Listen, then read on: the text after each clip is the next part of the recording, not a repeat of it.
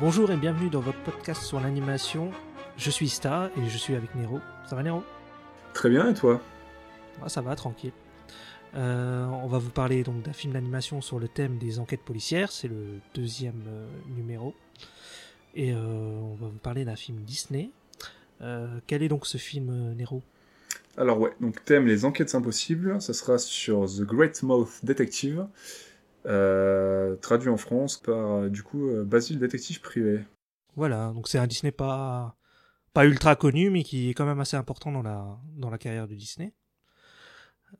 Tu peux peut-être nous en parler, Néron ?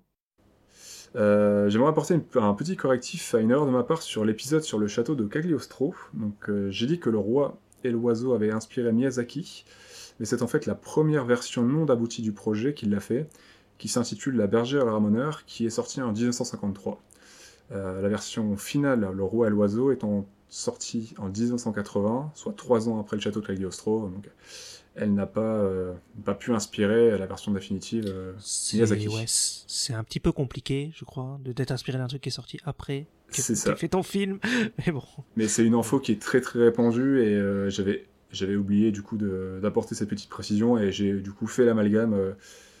Bah moi je l'avais lu, donc c'est une amalgame que beaucoup ont fait, je crois. Ouais. Parce que du coup on se concentre sur le nom définitif, sur le projet final, alors que c'est du coup La Bergère et le Ramonneur. C'est pas le même Roi et l'Oiseau en fait. Ouais. C'est la version aboutie, terminée, complète, parce qu'il y a eu énormément de soucis de production divers sur La Bergère et le Ramonneur. Donc voilà, c'est la version définitive qui est sortie en 80, mais c'est pas exactement celle-là qui a inspiré Miyazaki. D'accord, peut-être on en parlera, c'est le jour où on fera Le Roi et l'Oiseau, sur le coup. Peut-être, voilà. Donc, fin de la parenthèse, merci à vous, et on va passer, on peut passer au film en quelques mots. Ouais, donc dis-nous ce qui se passe sur Basile, sur le coup. Alors, Basile Détective Privé, c'est le 26e long métrage d'animation des studios Disney, sorti en juillet 1986. Il y a 4 réalisateurs qui sont accrédités. On peut commencer par le duo Ron Clements et John Musker, qui sont respectivement scénaristes, animateurs, réalisateurs et producteurs. Ah, ils ont tout fait, quoi. Ils ont occupé beaucoup de postes. Ils ont travaillé notamment sur Little Mermaid, donc La Petite Sirène. Ok, ça c'est après. C'est ça, ouais. Je donne un petit peu leur CV sur plusieurs années. Hercule par la suite, Aladdin et dernièrement Moana, donc Vaiana en France. C'est quand même un beau CV. Ouais. C'est vraiment des grands noms qui ont fait pas mal de choses intéressantes. Il nous reste David Michener, qui est lui scénariste et animateur. Il a travaillé sur Les Aristochats, Robin des Bois, Rox et Rookie. Ça, c'est avant, sur le coup. Il y a avant et après, voilà. Ah, d'accord. Et Rox et Rookie et tout, il me semble que c'est avant Basile. C'est ça. Ouais. C'est film sorti avant Basile. Et il nous reste Bernie Mattinson, respectivement lui scénariste, animateur, réalisateur et producteur, qui a travaillé sur le Mickey's Christmas Carol, le Noël de Mickey. On dirait les mecs, ils ont tous fait 4 postes sur le film, quoi. Ils ont tous occupé plusieurs postes à différents moments de leur carrière. Ouais. Par exemple, Mattinson sur Basile a beaucoup plus été producteur. Ah d'accord, ok, il s'échange les rôles en fait. Voilà, a plus été producteur que Ron Clements et John Musker, qui eux sont vraiment un duo de réalisateurs. Mm-hmm. Donc Bernie Mattinson et David Michener sont plus co-réalisateurs que réalisateurs. Ils font toujours les trucs Basile à deux, quoi. Ouais. Ah oui, sur Basile, ok. Le film est un succès critique et public. Il récolte 38 millions de dollars au box-office pour un budget de 14 millions. Ah, pas mal. C'est bien, non ? Donc c'est correct. Après, c'est pas ouf, je crois, mais c'est... Ce qu'il faut un peu plus du double, quoi. Là, ils ont le double, sur le coup. C'est mais ça, un peu plus du double. Ouais, c'est rentable, quoi. Ça les a rassurés, parce qu'ils sortaient, je vais en reparler un tout petit peu plus après, ils sortaient d'un gros bide, celui de Taram et le Chaudron Magique. Donc ce succès leur a fait beaucoup de bien. Et le film est également récompensé du Motion Picture Sounds Editor, donc pour le meilleur montage sonore, en 1987. Ah, quand même. Aux Oscars Non, les Oscars, il n'y avait pas encore de nomination de film d'animation. Le premier film nommé aux Oscars, c'est La Belle et la Bête. Ouais. Donc en 96, si je ne dis pas de bêtises. D'accord, ok. Et enfin, pour terminer, je vais pitcher le film. Vas-y. Donc, Londres, une nuit de juin 1897, Suite à la mystérieuse disparition d'un créateur de jouets, un détective fantasque du nom de Basile se retrouve mêlé à une tentative de putsch qui renverserait le pouvoir de la souriarchie. J'ai inventé le dernier mot, mais... Oui, je me disais, c'est quoi la souriarchie? Ce serait la monarchie des souris. Ah, d'accord, ok, c'est comme ça, ouais, ok. Ça marche, ça marche. On peut passer à la prod si tu n'as rien à ajouter. Non, mais c'est bon, let's go. Passons à la prod. Ouais. Alors... Donc, le contexte de la sortie de Basile, suite au beat de Taram et le Chaudron Magique, la firme d'animation est en mauvaise passe, et le mot, ça sera rentabilité pour Basile. Ouais. Ça sera la priorité. Oui, ouais, forcément. Parce que, ouais, ils sont en train de flopper, quoi. Parce que Taram, je suis sûr, il a coûté ultra cher, et en fait, ils n'ont pas gagné... Ouais, si je dis pas de bêtises, Taram a coûté un peu plus de 40 millions, et on n'a pas rapporté la moitié. Ouais, c'est chaud. Sur le coup, ouais. C'était un très gros beat. Ouais. Pourtant, je crois que je l'ai pas vu, mais je crois que c'est un très bon film. Hein. Je l'ai pas vu depuis pas mal d'années. Ouais. Je crois qu'il est sympathique, mais la critique n'a pas trop apprécié à l'époque. Après, c'est peut-être parce que c'était un peu dark et tout. C'était très sombre par rapport aux anciens Disney. Ouais, c'est ça. Et ça s'éloignait énormément de la série de livres dont est adapté le film Taram. Mm-hmm. Donc The Black Cauldron. Et d'après les informations que j'ai trouvées, oui, ça n'a pas beaucoup plu à l'époque. Et... Je pense plus parce que c'était dark et tout, parce qu'au final, Blanche-Neige, Cendrillon, tout ça. Enfin, je crois que ça s'éloigne quand même pas mal des contes aussi. Hein. C'est bien plus sombre qu'un Blanche-Neige. Hein. On est sur. Oui, sur le coup, oui. Ouais, on est vraiment sur quelque chose de. Il y a des squelettes. Il y a un petit côté un peu Science Zano, il y a quasiment des Nazgûl dans le film, il y a de la magie noire, de la grosse magie noire. J'avais bien apprécié le film, je crois, la dernière fois que je l'ai vu, mais c'était un gros changement de ton, je peux comprendre à l'époque. Ah ouais, ils étaient pas prêts. Ce qui a un petit peu fragilisé, encore un peu plus, je vais y arriver là, mais ce qui a fragilisé un petit peu Disney Animation à l'époque. Mm-hmm. Donc le projet Basile était initialement prévu pour Noël 1987, mais Michael Eisner... Donc pour les gens qui ne le connaissent pas, c'était le CEO de Disney de 1984 à 2005, et il est également un ancien producteur de la Paramount qui est à l'origine notamment d'Indiana Jones, qui est un des producteurs qui a produit Indiana Jones. Ah d'accord, ok. Donc il valida le projet après avoir divisé le budget, qui passa de 24 à 10 millions de dollars, et avança la date du film à l'été de 86. Donc peu plus d'un an... Le budget de Basile, il a divisé par deux. C'est ça. Ah, quand même. Le budget final atteindra quand même 14 millions, mais il était décidé qu'il ne dépasse pas les 10 millions de dollars. Oui, il voulait faire un film pas trop cher qui marche, quoi. C'est ça, pas trop cher, avancer la date, donc un minimum de risque. Ouais, parce que t'as dit Noël 87, mais il est sorti en 86, non? C'est ça, il a avancé la date de la sortie du film à l'été 86. Ah ouais, mais pourquoi? Pour sortir le film assez rapidement, avec un minimum de coûts, et pour avoir un minimum de creux peut-être... Ouais, les sorties des films. Ah oui, d'accord. Okay. Parce que, en fait, Disney Animation était vraiment dans le sale drap. L'essentiel des revenus de Disney était assuré par les parcs. Ouais. Donc, le succès du film a vraiment sauvé les meubles du département animation, et ce qui a rassuré Disney sur sa viabilité, parce que il y avait peut-être des discussions pour éventuellement fermer les studios, quoi. Ah, c'était vraiment une mauvaise passe pour eux. Ouais, donc sans Basile, on parle du studio d'animation, bien sûr. Oui, bien sûr. Donc sans Basile, on n'aurait jamais eu la Reine des Neiges, quoi. Ben peut-être pas, c'est parce que c'est le film qui est un petit peu considéré comme le début du nouvel âge d'or de Disney, donc ce qui va suivre avec Aladdin, le Roi Lion et compagnie. Oui, bah oui, forcément. C'est une période où ils voulaient beaucoup s'axer sur les productions en fait audiovisuelles qui coûtaient moins cher et qui permettaient d'être vues par une très grosse partie du public, avec la démocratisation de la télévision à l'époque. Mm-hmm. Donc c'est pour ça que l'idée de moins se concentrer sur le cinéma a été évoquée. Ah d'accord, ok. Tu sais que ça me fait penser un peu à ce qui se passe en ce moment avec Disney+, et tout, mais ça me fait marrer un peu. C'est un peu genre de remise en question. Ouais, il y a un peu la discussion là en ce moment, est-ce qu'on priorise je sais pas comment on dit.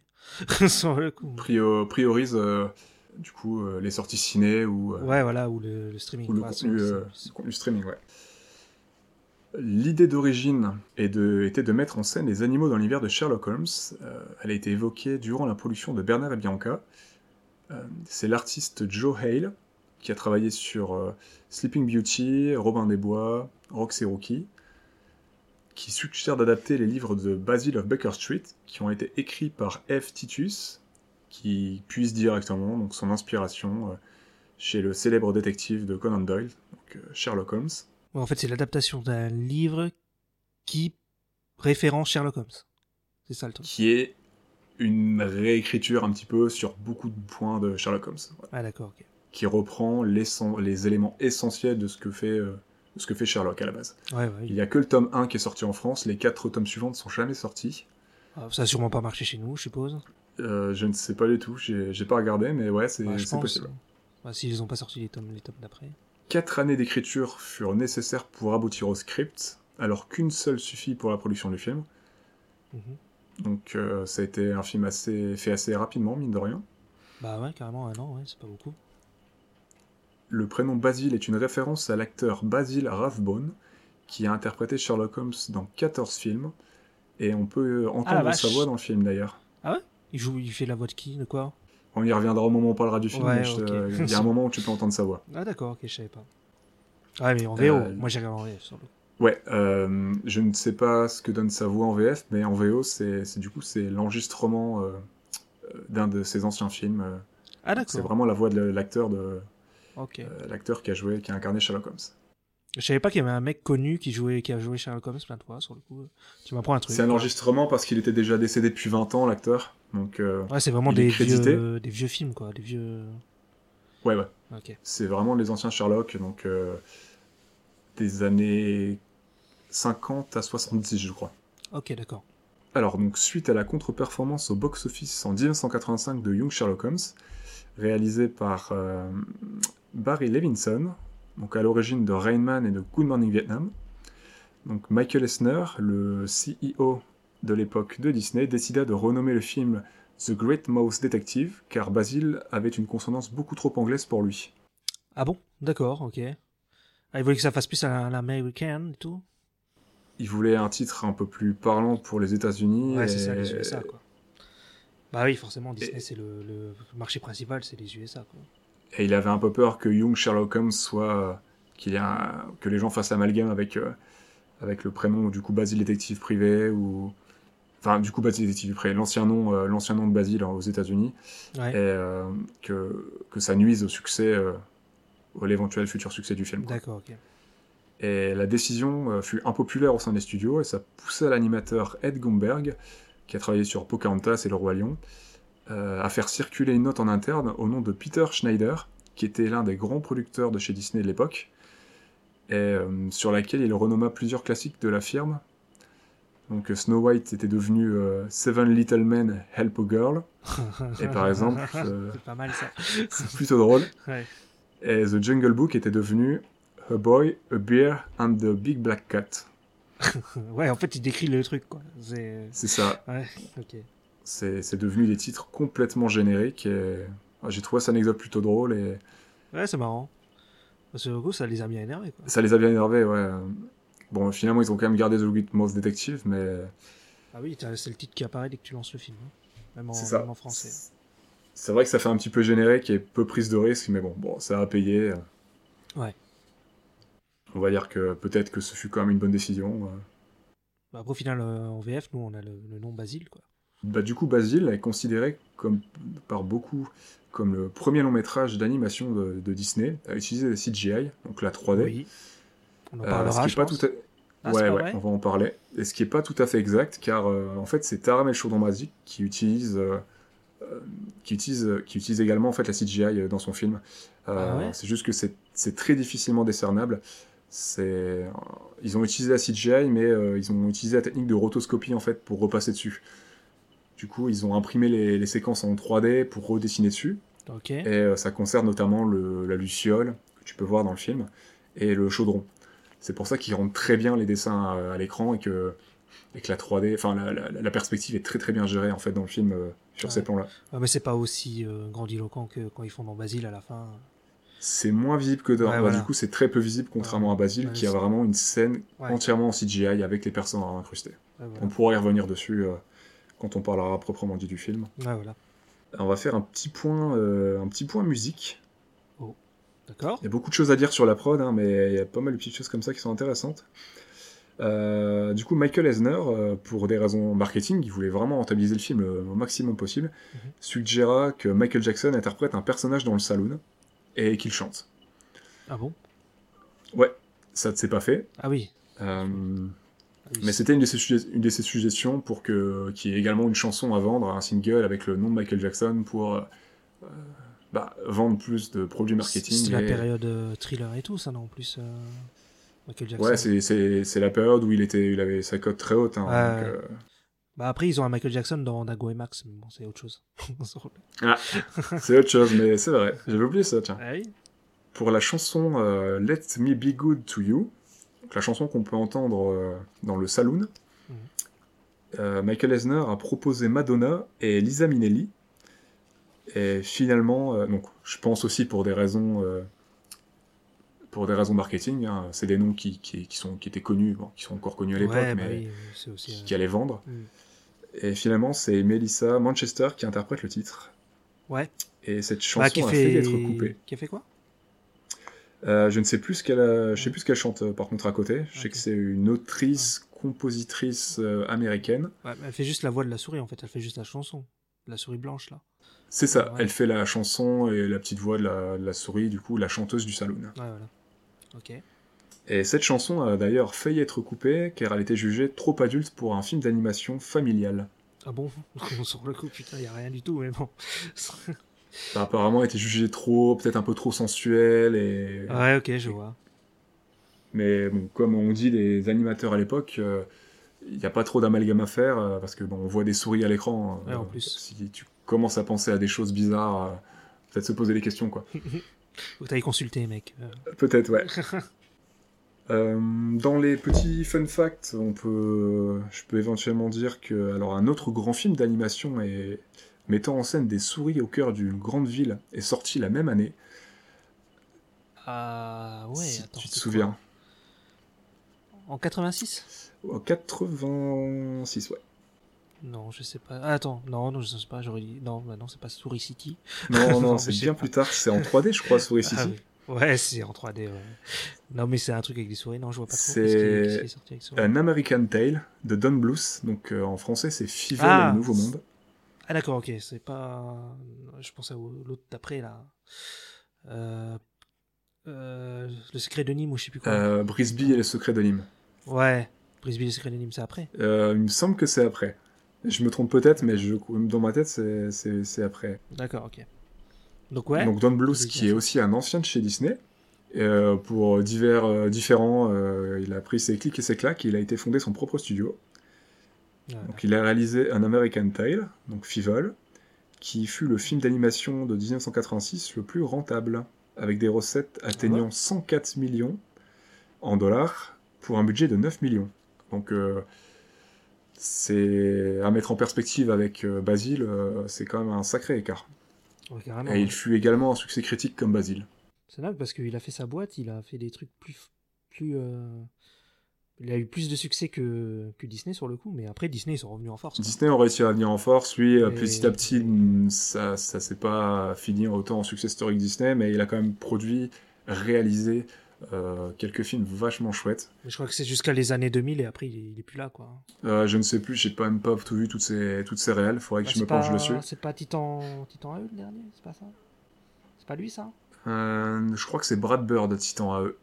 Ah peut-être que je me, ouais, peut-être que je. Il me semble que c'est Brad Bird. On pourra vérifier en off, hein, mais. Ouais. Ça pour le coup je ne m'avancerai pas, je ne sais plus du tout.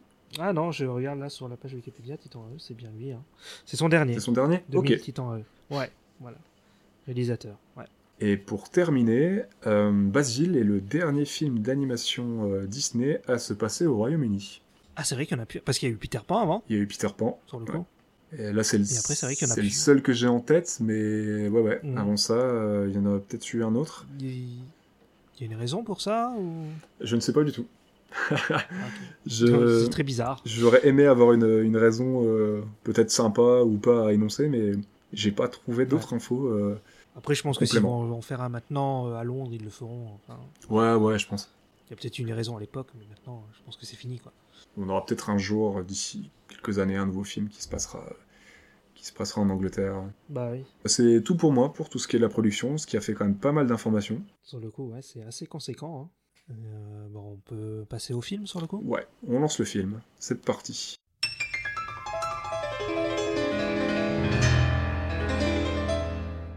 Donc le film commence avec il y a une petite fille avec son papa dans un, je sais pas, c'est un magasin de jouets ou c'est, enfin c'est écrit Faversham jouets sur la pancarte. C'est ça, ouais, c'est un magasin de jouets.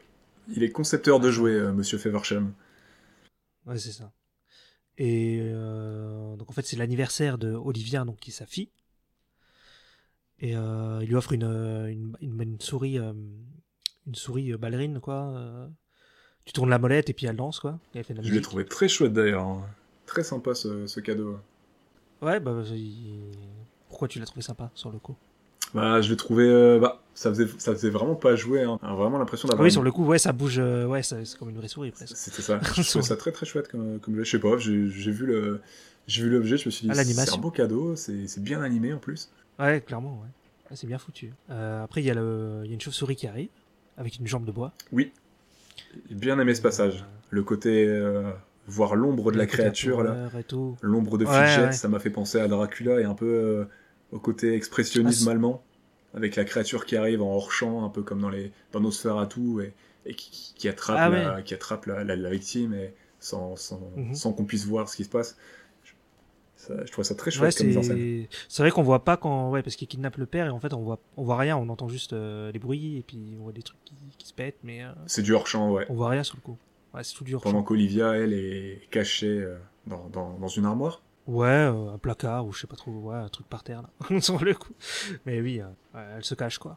Et après justement bah t'as là l'histoire parce que là c'est l'intro quoi. Ouais. Après il me semble que t'as l'écran titre. C'est ça. Sur le coup, qui met le film et le nom du film. Et donc après, tu vois un chariot qui arrive. Ah, sur le coup, ça m'a fait rire, ça, parce que t'as le chariot qui arrive. Tu entends une voix off, tu crois que c'est le mec qui est sur le chariot.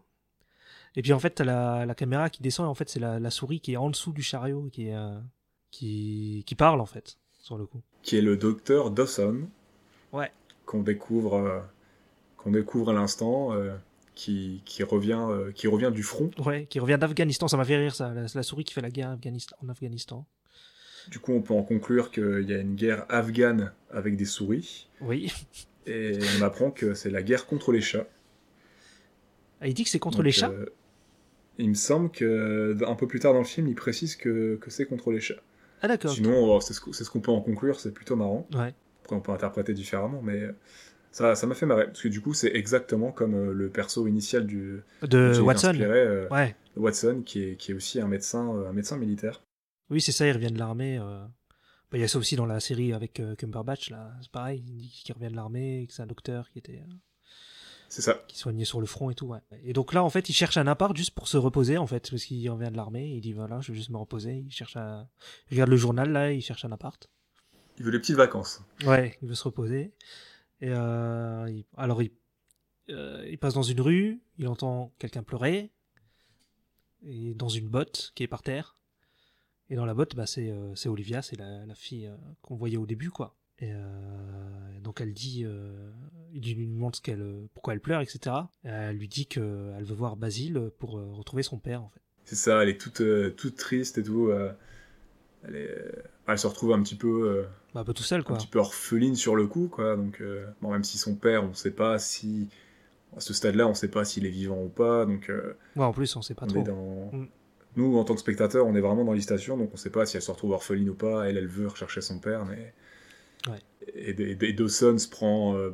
c'est un personnage assez humain. Ouais, donc, Dawson, il est vachement... Il se prend de l'affection pour elle, il est touché par sa situation, et il va la prendre sous son aile direct et l'aider. Ouais. Bah, elle lui demande, elle veut voir Basile de Baker Street. Bah, il dit qu'il connaît pas Basile, mais il connaît Baker Street. Et sur le coup, ils vont c'est la maison de Sherlock Holmes, quoi. C'est le 221B Baker Street, quoi. Son adresse à Basile exacte, c'est le 221B demi. Ah bon? Ah, j'ai pas fait gaffe. Il y a un demi à côté, en dessous sur la partie basse de la maison de Sherlock Holmes. Ouais. C'est plutôt marrant. Mais sur le coup, c'était marrant les petits. C'est marrant toutes les petites références qu'il y a à Sherlock. Et sur le travelling qu'on peut voir quand il présente la maison d'ailleurs. Ouais. Quand on arrive chez Sherlock, t'as, je sais pas si t'as fait gaffe, mais la caméra en fait filme la partie haute de la maison, le premier étage, et tu peux voir l'ombre de Sherlock. Ouais. Faire du violon. C'était le début, ça ? C'est pas juste à la fin ? Ouais. Ah, ok. On le voit au début et à la fin. Ouais. Et au début, tu le vois faire du violon jusqu'à ce que la caméra descende. Ouais. simuler un travelling jusqu'à arriver sur la porte d'entrée de chez Basile. Ouais, c'est ça. Basile qui fera aussi du violon un peu plus tard. Oui. Ouais, ouais. Qui a un trait de caractère de Sherlock Holmes. Donc, je trouve ça plutôt sympa. Tous les traits de caractère de Sherlock Holmes, sur le coup, Basile. Ouais. Et toque chez Basile. Après, il y a une... Bah, c'est aussi là, parce qu'il y a une souris, une femme souris qui leur ouvre là, mais il a aussi une femme tout le temps chez lui là. Mrs. Hudson, ouais. Ah, voilà, c'est ça. Mrs. Hudson dans la version de Sherlock Holmes, la vraie version, ouais. Qui s'appelle Mrs. Judson dans la version de Basile, qui est la gouvernante, la maîtresse des lieux, qui s'occupe malheureusement, de faire en sorte que ce ne soit pas un cafarnaum chez Basile. Ouais, c'est la personne raisonnée de la maison, ouais, et raisonnable. Parce que dit qu'il arrive, après, bah, là, tu vois Basile qui arrive et c'est déjà le bordel. Déjà, il est déguisé en souris qui louche, là. En grosse souris qui louche, bizarre, là. Ouais, un petit peu. J'ai l'impression qu'il avait un peu des traits un peu chinois. Oui, j'ai l'impression aussi, ouais. Parce que même le manteau... Enquêter, ouais. Il avait dû enquêter sur une affaire. Ça devait être un déguisement. Oui, clairement. Ouais. Sur le coup, j'ai noté, il a un flingue. Sur le coup, parce que... Oui. Est-ce qu'il donne un flingue là, il dit ouais vous pouvez me le tenir à Dawson et puis ouais, après il flippe un peu Dawson là et j'ai pas trop compris ce qu'il fait avec les flingues parce qu'après il tire sur des coussins et après il analyse des balles. Ah ben alors en fait ouais. Il analyse les rainures en fait ouais. Bah du coup t'as plein de plans juste avant ça qui te montrent que Basile c'est un vrai chimiste scientifique. Il y a ouais. Tout le matos pour les analyses et les expériences de chimistes, tester différents produits, etc., des béchers et compagnie. Et en fait, quand il tire dans le coussin, c'est pour récupérer, c'est pour essayer les balles. Et c'est la balistique, en fait, c'est ce que fait la police scientifique, c'est pour comparer en fait, les rainures, les empreintes laissées par le canon, les canons oui. Du flingue sur la balle, okay. Pour les comparer et voir si c'est l'arme qui aurait... commis le crime sur lequel il enquête. Ah d'accord, ok. Ouais, mais là on sait même pas sur quel crime il enquête. On sait pas, je pense que c'est un crime, c'est pris de court en fait. Hein. C'est sur ça, le crime sur lequel il était, je pense, ou c'est peut-être même lié aussi à Ratigan, on sait pas, ça sera pas précisé. Bah je me demandais, mais ouais, ils en parlent pas. Mais après, du coup, ils comparent les balles après au microscope, et ils se rendent compte qu'elles sont pas compatibles, donc t'en conclus que ce n'est pas la même arme qui a tiré la première balle. Voilà, mais d'ailleurs quand il analyse les balles, c'est en 3D, non ? Je crois que oui. J'ai l'impression que les deux balles, c'est deux assets en 3D. C'est très propre dans sa forme. Parce que comment ça tourne et tout, c'est pas de l'animation 2D normale. Non, quoi. Non. Tu vois c'est un peu différent. Ouais. Donc ensuite, Olivia, bah, lui parle du kidnappement de son père, etc. Donc lui, il a l'air de s'en foutre un peu. Sauf qu'on lui dit en fait que c'est la chauve-souris avec une jambe de bois qui a kidnappé son père. Là, il fait tout de suite le lien avec Rattigan. C'est ça. Il n'est pas intéressé par aider Olivia tout de suite. Et quand il se rend compte qu'il va pouvoir enquêter sur ce qu'on apprend être son pire ennemi. Donc Rattigan, on le verra un peu plus tard, c'est vraiment le némésis, le contraire de Basile. C'est un peu le Moriarty, quoi. Ouais. Bah, on peut y venir, mais il est un petit peu différent de Moriarty, là où Moriarty et Sherlock, il y a un respect mutuel et ils respectent leur intelligence mutuelle. Ouais.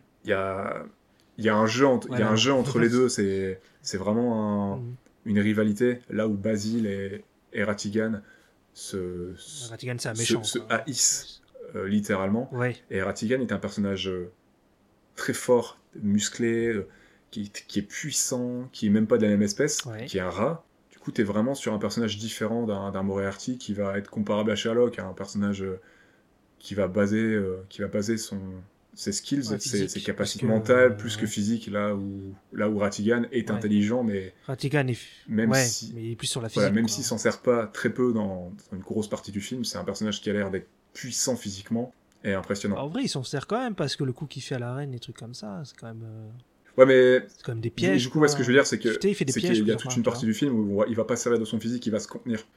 Oui, c'est ça aussi. Là, on va y revenir plusieurs fois, mais c'est quelqu'un qui va pas vouloir montrer ce qu'il a un peu à l'intérieur tout de suite. Enfin, sortir de ses gonds, ouais. Il va s'empêcher de sortir de ses gonds, et d'utiliser sa force physique et principalement être sur ses plans. Et... Il y a vraiment l'impression d'avoir deux personnages un peu. Rattigan veut se donner un genre et une image. Ouais. Ce qui m'a fait rire par contre, c'est que Basile il a une photo de lui sur sa cheminée. Oui. Normal, genre le mec il le haït, mais il a une photo de lui. C'est pour pas oublier sa haine, c'est pour la travailler tous les jours. Ouais, c'est ça en fait. Ouais, mais ils auraient pu mettre des fléchettes sur sa tête ou des trucs comme ça, je sais pas. Ah, ça, ouais, mais ça aurait peut-être été indiqué le. C'est peut-être pour pas montrer le côté violent de Basile qu'il n'a pas, tu vois. Il a peut-être pas ce côté violent là. Où... Ouais. C'est, non, c'est plus Ratigan, je pense, qui aurait fait ça, planter des trucs dans un portrait de Basile. Parce que Basile veut pas le tuer, Ratigan. Basile veut mettre en prison Ratigan. Là où Ratigan veut tuer Basile. Ouais, c'est vrai. Il le dit concrètement, hein, je vais te mettre en prison. Et... après ça, sur le coup, on passe à une scène où on voit le père de Olivia qui construit un robot pour Ratigan, justement. Ouais. Un robot qui sert du thé, là. Enfin, on le voit servir du thé, il fait des tests avec. Et sur le coup, il se rebelle un peu, le père de Olivia, là. Il a du courage, il se rebelle, il veut pas... Il a une petite prise de conscience. Enfin, prise de conscience. C'est quelqu'un qu'on devine qui est droit, qui est une bonne personne dès le début. Oui, voilà. Mais là, on nous montre qu'il voilà, il fait face à Ratigan et malheureusement, ça ne va pas prendre. Bah non. Bah, en plus, après, le truc, c'est qu'il menace sa fille. Ah, c'est ça. Puis il détruit le jouet, justement, qu'on voyait au début, qu'on parlait au début, là, la ballerine. Il lui dit qu'il s'en prendra à sa fille. Qu'un malencontreux accident, bon, clairement il menace sa vie, hein, qu'un accident serait malheureux s'il arrivait à sa fille. Et... Monsieur Faversham, parce qu'il n'a pas de prénom, d'après ce que j'ai vu, il est toujours nommé Monsieur Faversham. Non, ouais, toujours il dit Faversham. D'ailleurs, Basile, il a du mal avec ce nom. Il dit toujours Flavorhammer ou je sais plus quoi, là. Enfin, ça m'a fait rire. Ça me dit rien dans la VO, ça, j'ai pas remarqué ça dans la VO. Ah, dans la VO, dans la VF, en fait, il parle pas au père, il parle à Olivia.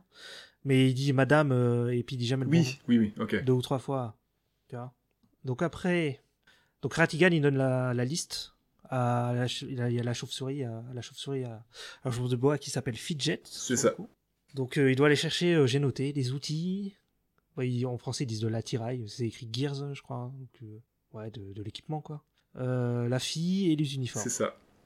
Donc on devine, Ratigan met en place un plan pour le lendemain. Soir. Ouais. Et on se doute que ça va être quelque chose d'énorme. Ouais, là, j'ai juste noté parce que ça m'a fait rire.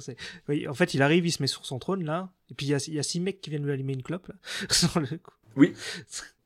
D'ailleurs, sur un des bras, si je dis pas de bêtises, on peut voir une petite tête de Mickey, je crois. Ah ouais.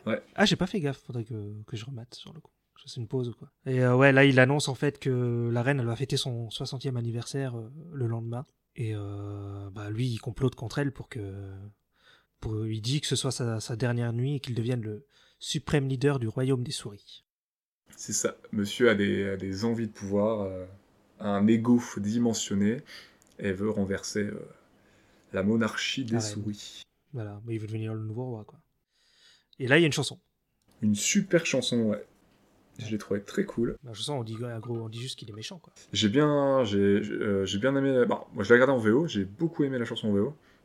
Donc, Ratigan est interprété par Vincent Price, qui est vraiment un super acteur. Il s'est vraiment approprié le personnage. Et d'ailleurs, les animateurs ont donné des traits ont retravaillé Ratigan pour lui donner les traits du visage de Vincent Price, un petit peu. Donc, ça lui colle vraiment bien et c'est très, très chouette. Ouais, ça me fait penser un peu comme les films que t'as en stop-motion maintenant, où t'as les traits des acteurs. Donc. Ouais, il y a un petit peu de ça. Et d'ailleurs, cette scène, elle m'a fait penser à un autre film d'animation. Le Ratigan porté par ses sbires pendant une chanson dans son repère. Clairement, j'ai pensé à Gaston dans La Belle et la Bête, hein, qui est aussi porté dans son repère, dans le pub. Ouais, et puis qu'elle a une petite chanson, c'est le plus fort, c'est Gaston, tout ça. Oui, c'est un peu pareil, ouais. Dont, d'ailleurs, Bernie Mattinson a travaillé dessus. Donc, un des réalisateurs de Basile a travaillé en tant que scénariste, pardon, sur La Belle et la Bête. Ah d'accord, ok. Donc il y a peut-être des liens comme ça, ou des inspirations entre ces deux films. Et ce ne sera pas la seule. J'ai remarqué d'autres points communs avec d'autres films. Mais des films qui sont sortis après. Il y en a un qui était sorti avant, on y reviendra. Ah ok, d'accord, tu me diras. Ensuite, il y a une pause pendant la chanson à un moment. Oui. Parce qu'il y a une souris qui dit... En VF, il dit c'est le rat, mais je sais pas ce qu'il dit en VF sur le coup, parce que ça l'énerve. En VO, il l'appelle le rat aussi, et dans les sous-titres, il ne parle pas de rat. Il l'appelle le... Je sais plus comment il l'appelle. En fait, je crois qu'il n'aime pas quand on dit de lui que c'est un rat, sur le coup. Dans les sous-titres, il l'appelle le scélérat, c'est ça. Il supporte pas d'être un rat. Ouais. De rappeler qu'il est un rat, aux yeux de tout le monde. Parce qu'il y a un truc comme ça à la fin du film aussi. Et donc, il prend le mec qui a dit ça, là. Oui. Qui s'appelle Bartholomé, j'ai noté son nom. Le pauvre, il fait 2 minutes d'apparition. Mais... Et là, il fait sonner une petite clochette et il y a un chat qui s'appelle Felicia qui arrive et il le donne à bouffer au chat, quoi. D'ailleurs, petit fun fact, ouais. Cette scène-là, elle fait écho, en fait. Donc, Ratigan est joué en VO par Vincent Price, et cette scène fait écho à un de ses plus grands rôles, dans Pete and the Pendulum, qui est sorti en 1961, dans lequel il tente de tuer un personnage du même nom, donc du nom de Bartholomé. Ah d'accord, ok, donc le nom il vient pas de nulle part, quoi. Ah, voilà, ça c'est un clin d'œil à un de ses anciens rôles, et... bon, sauf que là, Bartholomé, malheureusement, il finit gobé par... Il meurt vraiment, ouais. Gobé par un chat. Mais le chat, il rôde juste après. J'ai trouvé ça plutôt marrant comme clin d'œil. Ouais, sur le coup, c'est... Ouais, faut le savoir, quoi. Moi, je le savais pas, donc... Et donc après, il y a la fin de la chanson, quoi, ça continue, et voilà. Donc on repasse à Basile, là. On repasse à Basile. T'as Olivia qui voit Fidget par la fenêtre, et elle a peur, elle crie, et donc Fidget, il fuit, en fait. Et sur le coup, Basile et Dawson, ils vont dehors, et puis ils voient des empreintes par terre, et son chapeau. Enfin, le chapeau de Fidget, quoi. C'est un béret, je crois, un petit béret. Ouais, c'est un béret bleu. C'est... Ouais. Ah oui, d'abord, Basile, il dit qu'il veut pas que Olivia les accompagne et tout, il dit c'est trop dangereux, etc.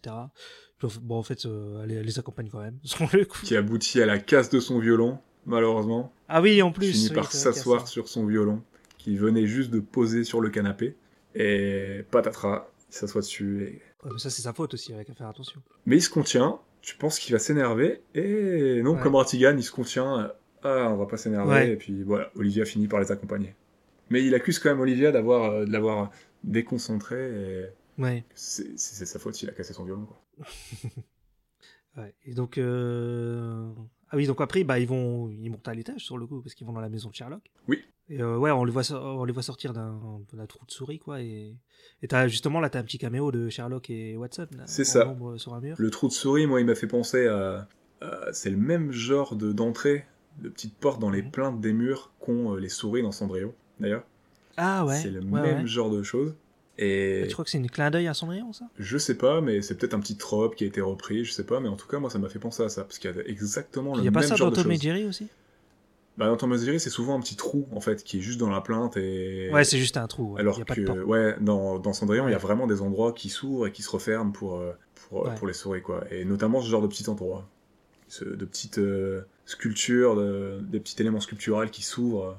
littéralement dans la plainte et qui se referme, quoi. Ouais, sur le coup, c'est vrai que quand tu le dis, il y a peut-être que dans Cendrillon que j'ai vu ça, sur le coup. Et l'ombre de Sherlock, comme tu en parlais un tout petit peu plus tôt, c'est à ce moment-là qu'on peut entendre l'enregistrement d'un des vieux films avec l'acteur qui jouait Sherlock Holmes. Ah, d'accord, ok. Donc ça, c'est un extrait d'un vieux film de Sherlock Holmes. Alors, pour la voix de Watson, non. Par contre, la voix de Sherlock, oui. Ok, d'accord. C'est la voix de l'acteur... Du coup, qui s'appelle... fait la voix du caméo de Watson ou pas du tout ? C'est un acteur, récurrent de chez Disney de l'époque qui a fait énormément de voix dans beaucoup de films différents. D'accord, ok. Notamment dans Lilo et Stitch, tout ça. Et, ok. J'ai pas noté son nom, mais c'est quelqu'un qu'on a tous déjà entendu. Enfin, pour ceux qui regardent les films en VO, qu'on a déjà entendu plusieurs fois. Et donc après, Basile, il cherche un certain Toby. Ouais. Toby, oui. Et c'est le chien, en fait, de Sherlock, sur le coup. Je crois que c'est le chien de Watson. C'est Watson qui a un chien. Ah, c'est le chien de Watson. Ok, d'accord. Il me semble que, dans le... Originellement, c'est le chien de Watson. Je crois que Sherlock n'a pas de chien. D'accord, ok. Et donc, il le fait sentir le béret de Fidget pour le retrouver. Ensuite, le chien... Il monte sur le chien... Le chien les amène jusqu'à un magasin de jouets.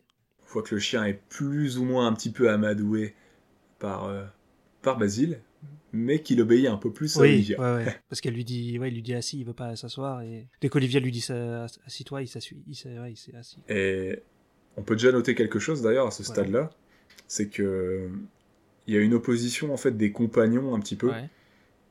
Ouais.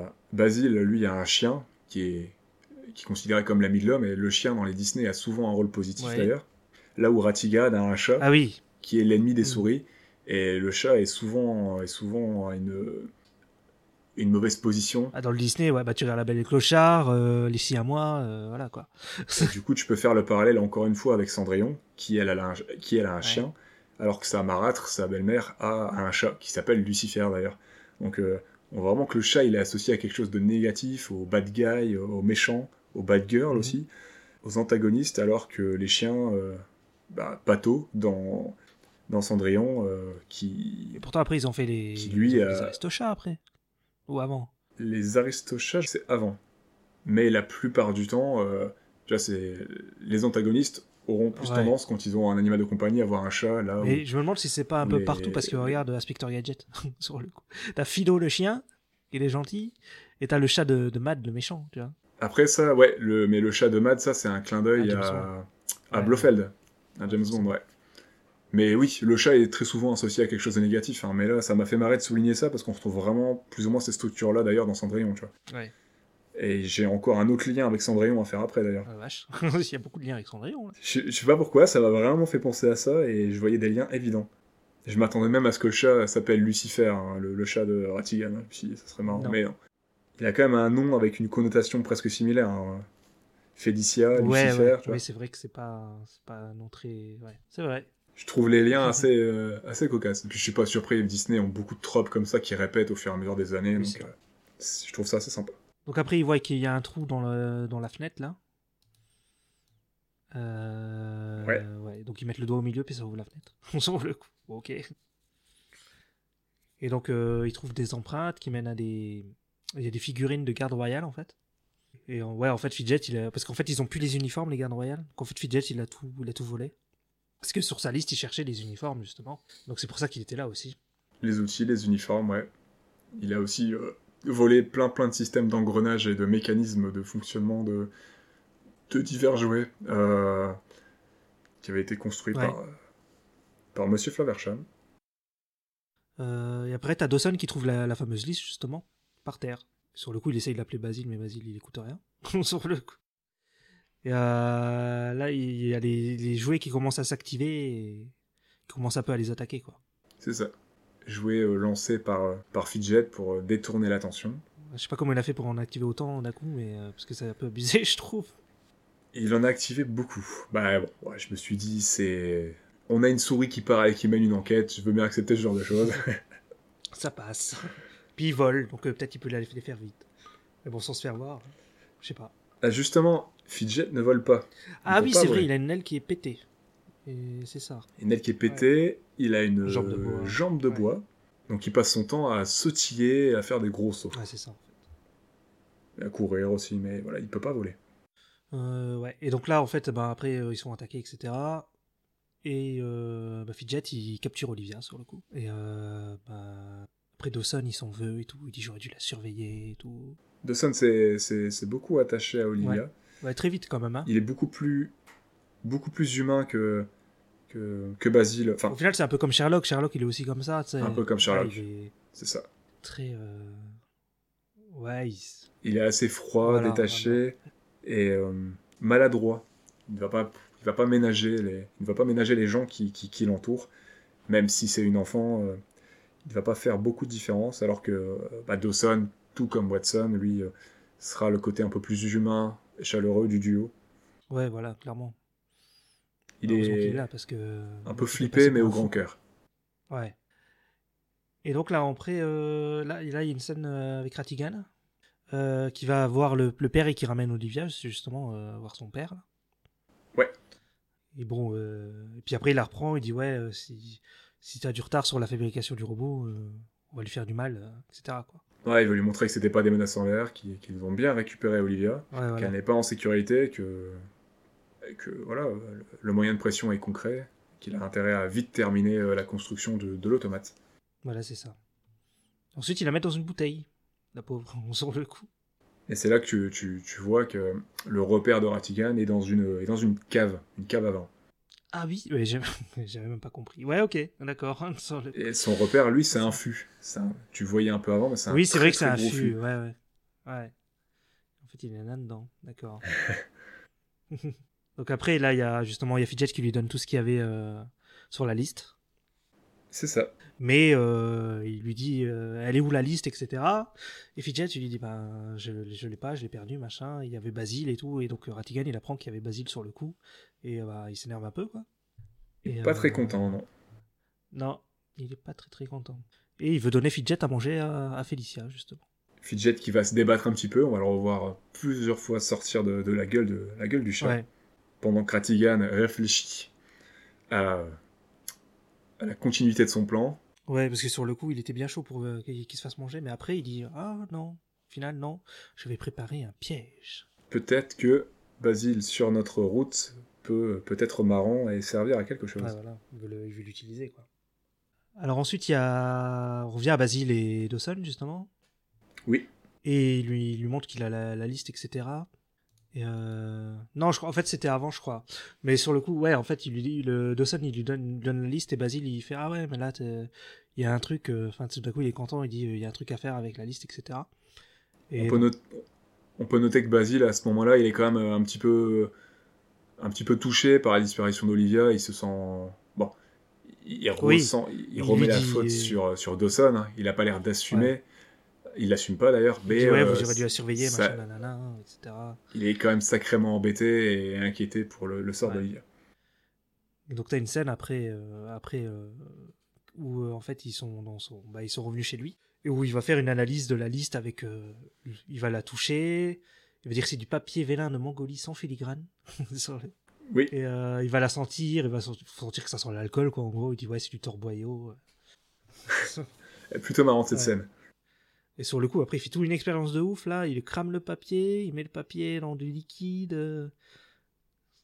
C'est la scène Les Experts avant. Ouais, c'est ça. C'est vrai que c'est la même chose que Les Experts. Et après, t'as tous les leaks. Et ah, oui. Vas-y. On peut voir on voit toutes les expériences qu'il fait, hein, à travers les tubes, on fait chauffer les produits, on prend un nouveau produit, on fait un nouveau test de chimie, tout ça. Donc, on peut voir tout ça, c'est super sympa à voir. Jusqu'au résultat final... Où, ça se transforme en... Le papier est complètement dissous. Complètement dissous, ouais. Et il se transforme en eau salée, si j'ai bien compris. C'est ça. Et donc là, il fait la déduction que c'est au niveau des quais qu'il y a le repère de Ratigan. Quoi, parce que y a... Les docks. Parce qu'il y a de l'eau salée, il y a la mer. Quoi. Les docks en bord de la Tamise.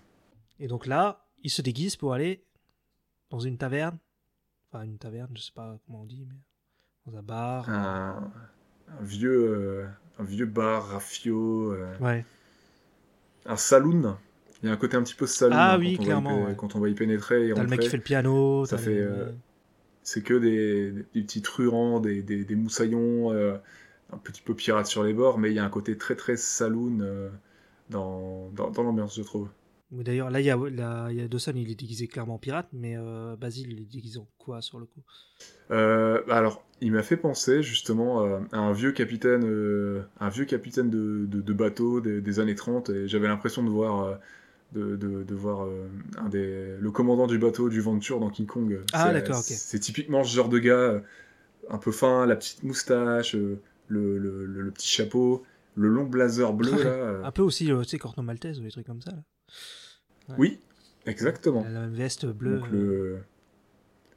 l'aventurier un petit peu, voilà, l'aventurier marin qui a son bateau et un peu plus beau rôle que Dawson. Ouais, clairement, parce que Dawson, le pauvre. Puis il est pas à l'aise avec son t-shirt très petit pour lui. Il y a sa petite brioche qui ressort du pantalon, qui remonte. Et il sent ridicule dans cet accoutrement. Quoi, hein. Sur le coup, le pauvre. L'autre, il a un déguisement stylé, et l'autre non, quoi. C'est pas sympa. Oh, j'avoue. Ouais, alors j'ai noté, il y a des spectacles, mais les gens, ils jettent des tomates et des couteaux. Enfin, je dis les couteaux, c'est un peu abusé, peut-être, sur le coup. Ouais, bah c'est ça, le côté vraiment pirate, où ça tranche, et t'as le côté, voilà... Le côté, c'est des gens un petit peu non fréquentables qui sont dans ce bar. Ouais, clairement, c'est pour montrer ça, quoi. C'est un peu des mafieux, des... Et là...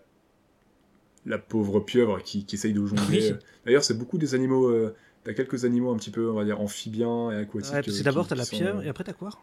T'as un lézard, à un moment, qui est dans l'équipe de Ratigan. Ouais. Il y en a un autre qui finit sur scène. Oui, il y a un autre truc sur scène. Et il y en a un dans le public à un moment. Mais pour le coup, c'est deux animaux un peu amphibiens et reptiliens pour le deuxième qui font un spectacle et qui se font huer et tout. C'est marrant, ça. Après, je sais pas si ça a un rapport avec...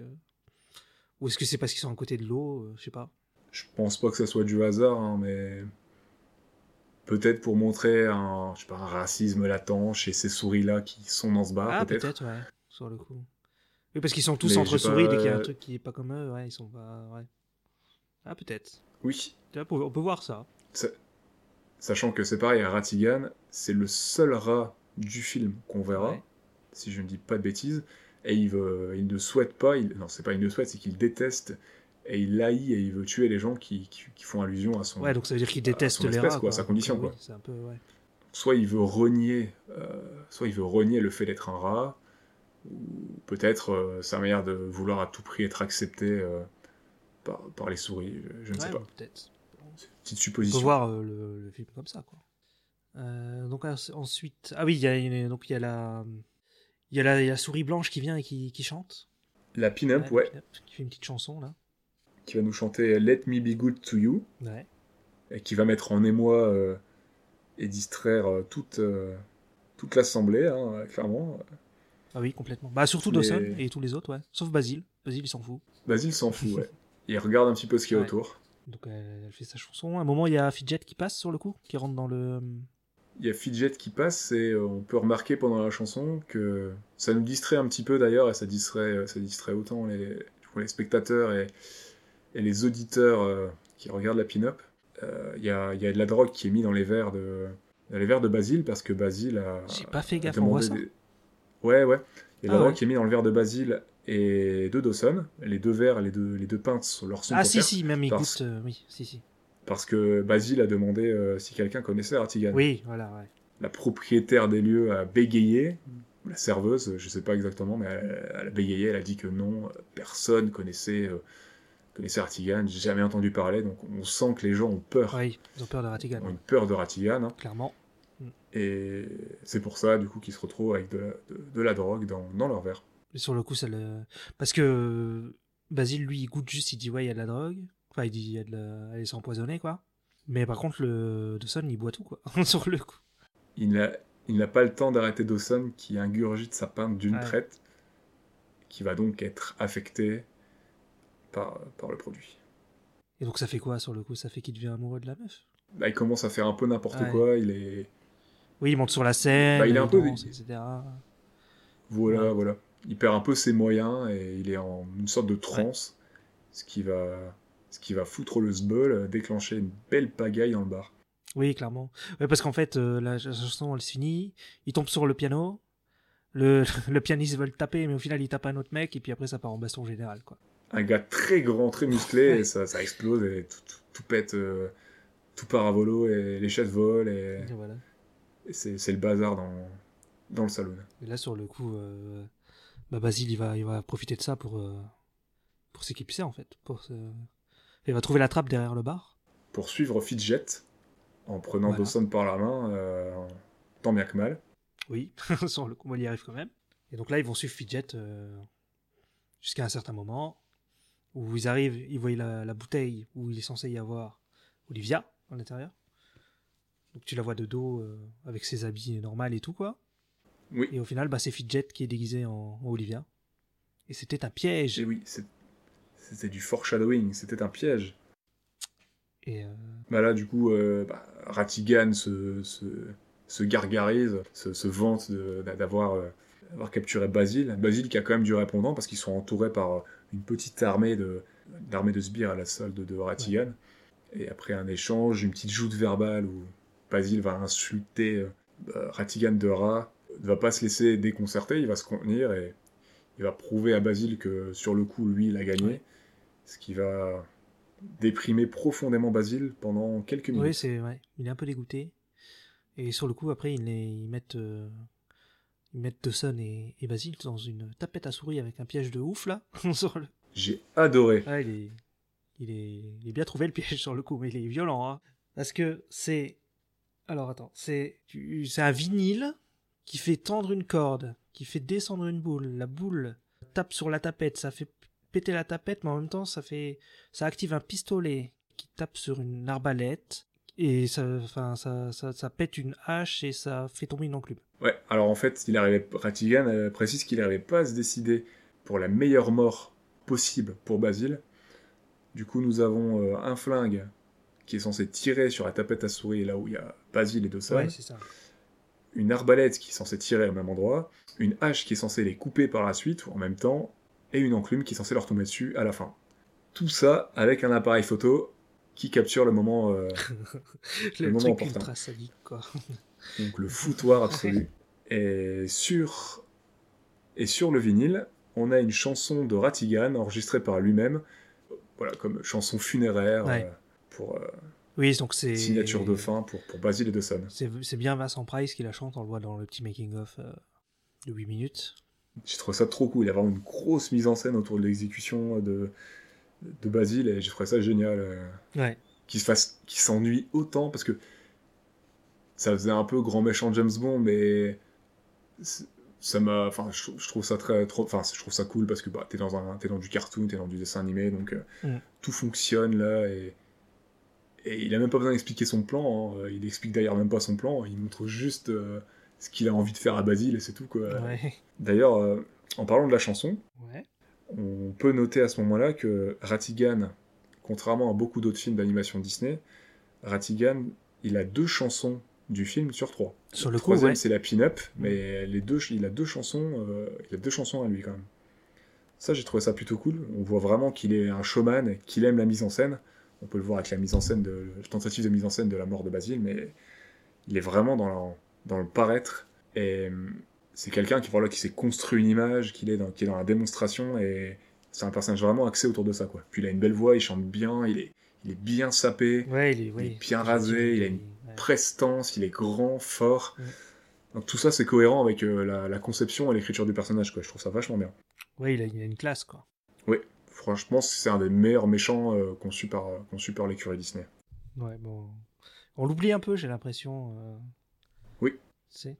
Pour le coup, on pense à Jafar, à Death, à plein de méchants, mais pas... mais pas à lui, quoi. C'est vrai qu'il est rarement cité. Ouais.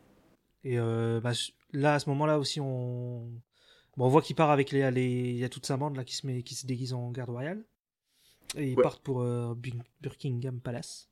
Alors du coup, dans la version miniature pour souris du Buckingham Palace, là, un peu le même délire que pour du coup, Sherlock et Basile, qui a son entrée miniature dans les... Oui, dans le palais, en fait, en dessous, quoi. Ouais, ça.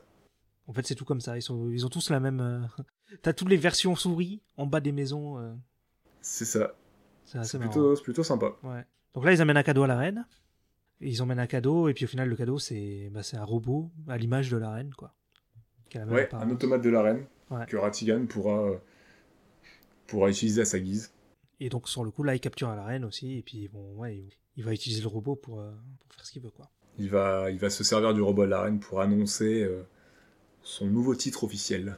Donc en fait, ça va un peu alterner entre ce qui se passe avec Ratigan et ce qui se passe avec Basile. Et donc Basile, là, en fait, sur le coup, il va activer le piège volontairement, en fait, pour bloquer la boule. Et Basile qui déprimait jusqu'à ce moment-là, qui est réveillé et sorti de sa torpeur par Dawson. Ouais. Parce qu'il lui dit qu'il faut faire des trucs et tout. Et sur le coup, il fait oui et tout. Et en plus, ouais, alors il fait des putains de calculs de maths. Jusqu'à la dernière seconde. Ouais. Donc, j'aime bien en plus qu'il dit, ouais, le théorème de machin, par X, Y, Z, je sais pas quoi. Sur le coup, je sais pas si c'est vrai. J'en sais rien non plus. S'il y a des matheux qui nous écoutent, n'hésitez pas à nous le dire d'ailleurs. Hein. Ouais. Et donc en fait, là, ils arrivent en fait à bloquer la boule. En fait, ouais, ils doivent faire en sorte que la boule se bloque dans la tapette, quoi. Ils doivent appuyer en même temps avec Dawson, Basile sur un bouton là pour que la tapette se déclenche. C'est ça. Ouais. Non, vas-y. Ah vas-y, je te laisse continuer. Ouais. Non mais ils doivent appuyer sur un bouton en même temps pour que quand la tapette se déclenche, elle bloque la boule, quoi. Ouais, comme ça eux on la vie sauve et le déclenchement simultané de toutes les autres armes va faire que il y a un effet qui va plus ou moins annuler l'autre, quoi. La hache va couper la tapette en deux parfaitement entre Dawson et Sherlock, la balle va rebondir, etc. Et l'enclume va tout écraser à la fin, mais ils auront eu le temps, eux, de se sauver, de faire une très belle photo avant de reprendre l'aventure et courser Ratigan. Et là t'as Ratigan qui ramène le robot reine sur la scène, là, au Buckingham Palace. Et le robot, il dit, ouais, Ratigan, il est trop génial et tout, c'est un héros, etc. Il va devenir le nouveau bras droit de la reine, je crois. Ouais. Je crois qu'il est élu prince-consort. Ouais, ils disent prince, je crois. Hein. Prince-consort, donc quand la reine sera plus là, il aura tous les pouvoirs, quoi. Ouais, c'est ça. Il va au pouvoir déjà direct, comme il la manipule, comme c'est déjà l'automate, bah oui. Il sera au pouvoir dès le début, quoi. Ouais, là, ouais. Et tu vois que la reine, ils veulent la donner à manger au chat, à Félicia, oui. La vraie reine. Hein. Basile et Hudson arrivent pile au bon moment. D'abord, il y a Toby qui vient les chercher d'abord. C'est ça. Ouais. D'ailleurs, ça m'a fait rire parce Toby. Que... il vient et puis il met son oreille en forme d'escalier, là, sur le coup. Ah, je trouvais ça cool. Mais j'ai déjà vu ça quelque part, je sais plus où, ça m'a rappelé un... Ça m'a refait penser à quelque chose, mais je sais plus à quoi. Sur le coup, je saurais pas te dire, parce que moi, ça me dit rien du tout. C'est peut-être un autre Disney. L'oreille escalier, ça me dit quelque chose. J'ai déjà vu ça quelque part, c'est sûr. C'est possible, ouais. Mais je me souviens pas. Étonnant. Mais j'ai trouvé ça trop cool. Et donc, sur le coup, bah là, ils partent au palais. Ils arrivent à sauver la reine in extremis, quoi. À côté, t'as Ratigan qui sort un papier énorme sur le coup. Oui. Le truc qui fait tout le couloir, là. Et t'as... D'ailleurs, au moment où la reine est sauvée... Oui. T'as Félicia, du coup, le chat de Ratigan, qui est chassé par Toby. Ouais, le chat de... On va dire de Basile, on peut dire ça. C'est là que t'as... Tout comme Lucifer est chassé par Pato dans Cendrillon. Ouais. D'ailleurs, je trouve que Toby ressemble un petit peu à Pato avec ses oreilles pendantes et tout. Du coup, bah, j'ai encore refait un lien pour la troisième fois en avançant sur le film, en regardant le film avec Cendrillon, quoi. On en était à la liste des mesures que Ratigan veut faire passer. Une liste hyper longue. Ouais, un peu abusé, quoi. Et t'as le robot... parce que là, je sais plus si c'est là, mais... En fait, quand il a fini de parler, il dit, est-ce que la reine est d'accord ? Et en fait, le robot reine, là, sur le coup, il est contrôlé par Basile, et Basile, il dit maintenant et tout, que c'est Basile. Il lui dit ces quatre vérités au travers de la reine, sauf que Ratigan ne sait pas encore que... Il lui dit c'est un rat. Que c'est Basile derrière. Un rat d'égout. Il l'achève, et on peut voir que Ratigan se contient encore d'exploser, littéralement. Il contient sa colère, il veut rester maîtrisé, et je dirais aussi civilisé, un peu comme toutes les souris, parce que jusqu'à présent, toutes les souris, tous les animaux qu'on a vus, enfin, à part le chien, le chat, qui sont plus des animaux, mais plus du côté humain, c'est vraiment les animaux domestiques, pour le coup, là où les souris sont... il y a l'anthropomorphisme sur les souris, hein, clairement, elles se considèrent comme les humains, elles parlent, elles vivent un peu comme les humains, elles ont les mêmes objets, tout ça. Et elles sont toutes civilisées, et de voir Ratigan se contenir comme ça, j'ai un peu pensé à ça.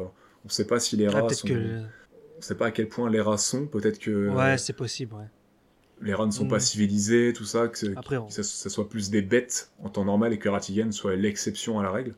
Donc, mais voilà, il se contient et il veut rester dans le paraître. Ouais, je pensais ça. Après, on n'en voit pas d'autres, donc on ne sait pas, quoi. Non, on n'en voit aucun autre. Du coup, c'est des suppositions qu'on peut faire. Et...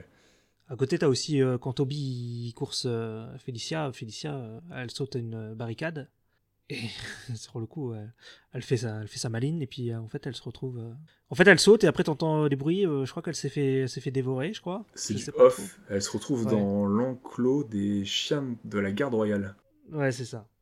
C'est les chiens de la garde royale, quoi. Et je sais pas ce qu'ils l'ont fait, parce qu'après, on la revoit plus, donc... Ouais, c'est du off, donc elle s'est peut-être fait manger, dégommer, je ne sais pas. Bah, je pense, ouais. Enfin, moi, c'est comme ça que je l'ai compris. Pareil. C'est sa fin, quoi. Ouais. Donc là, maintenant il y a Fidget qui recapture Olivia pour la deuxième fois. Oui. Et qui lance une séquence de course-poursuite avec Ratigan, du coup. Donc, ouais, voilà. Ratigan, Fidget qui ont Olivia. Olivia, ils ont un petit vélo. Dans son super dirigeable. Ouais. Avec une hélice. Actionnée par un système de vélo, de pédale, et c'est Fidget qui pédale. Ouais. J'ai trouvé trop cool leur dirigeable, j'aurais adoré avoir un truc dans ce genre-là, gamin, et si c'était possible de faire voler ça. Je suis pas sûr que ce soit possible sur le coup. Ah, j'aurais adoré.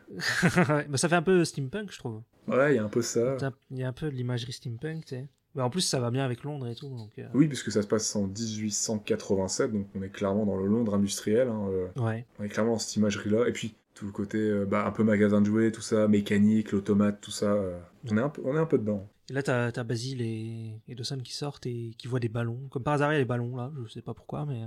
Bah, je me dis que c'était peut-être l'anniversaire. L'anniversaire de la vraie reine en même temps, tu vois. Ils auraient peut-être pu pousser ça jusqu'au bout, tu vois. Ouais. Ah, mais ça doit être ça, sur le coup, dans l'idée. Il y a l'anniversaire, donc il y a des ballons. Ouais. Et donc, ils font avec un mélange de ballons... Il y a un drapeau, et je sais pas, c'est une boîte ou un livre, ils font un truc qui vole, là. Ouais, une sorte de ballon un peu montgolfière. Ouais. Et ils arrivent à rattraper, bah justement, il y a la scène de, comme tu dis, du course-poursuite. Sur le coup, Yaffi Jet, il dit « Ouais, ça va pas assez vite, il faut qu'on lâche du lest », il lui dit. Et bon, Rattigan, il dit « Ouais, bon, on va lâcher du lest », et puis bah, il jette Fidget quoi, sur le coup. Fidget qui est quasiment de la taille d'Olivier, hein. C'est une petite chauve-souris. Rattigan, ouais, qui est beaucoup plus gros que lui, qui est Mouse à côté de lui, hein, clairement, hein. Il est énorme. Bah, clairement, ah, bah oui, oui. Donc il balance la chose qui est quasiment la plus légère sur le ballon. Et c'est la fin de Fidget, parce que Fidget ne peut pas voler, il le précise dans sa chute d'ailleurs, et donc c'est la fin. Il tombe dans l'eau, on le voit. J'aimais bien Fidget, hein, je le trouvais trop chou. Ouais, il est sympa, dans le coup.